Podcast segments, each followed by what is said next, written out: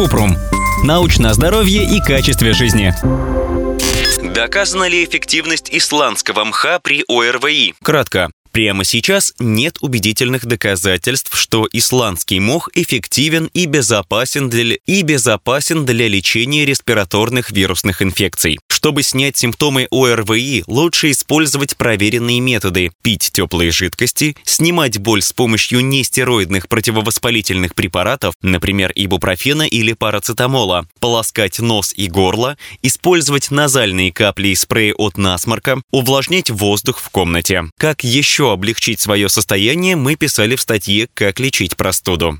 Подробно. Исландский мох – это лишайник. Считается, что Исландия – это наименее загрязненная страна после аварии на Чернобыльской атомной электростанции. Поэтому здесь лишайники гораздо менее радиоактивны. Однако исландский мох не безопасен в больших количествах, потому что высушенное растение может быть загрязнено свинцом. По данным Европейского агентства по лекарственным средствам, исландский мох можно использовать как успокаивающее средство для лечения раздражения полости рта и горла, сухого кашля и временной потери аппетита. Однако эти показания основаны не на клинических исследованиях, а на том, что исландский мох используют уже около 30 лет. В США исландский мох разрешен только в качестве ароматизатора в алкогольных напитках. Вот способы почувствовать себя лучше при простуде без исландского мха.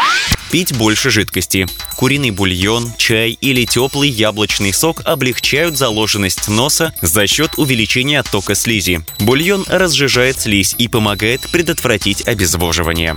Больше отдыхать. Полоскать горло раствором солью. От четверти до половины чайной ложки соли нужно растворить в стакане теплой воды. Это может временно облегчить боль или першение в горле. Способ не подходит детям младше 6 лет.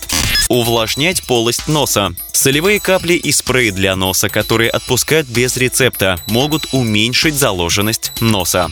Выпить горячий чай с медом. Мед помогает от кашля у взрослых и детей старше года.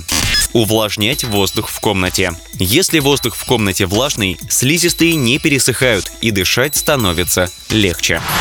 Ссылки на источники в описании подкаста. Подписывайтесь на подкаст Купрум, ставьте звездочки, оставляйте комментарии и заглядывайте на наш сайт kuprum.media. Еще больше проверенной медицины в нашем подкасте без шапки. Врачи и ученые, которым мы доверяем, отвечают на самые каверзные вопросы о здоровье. До встречи!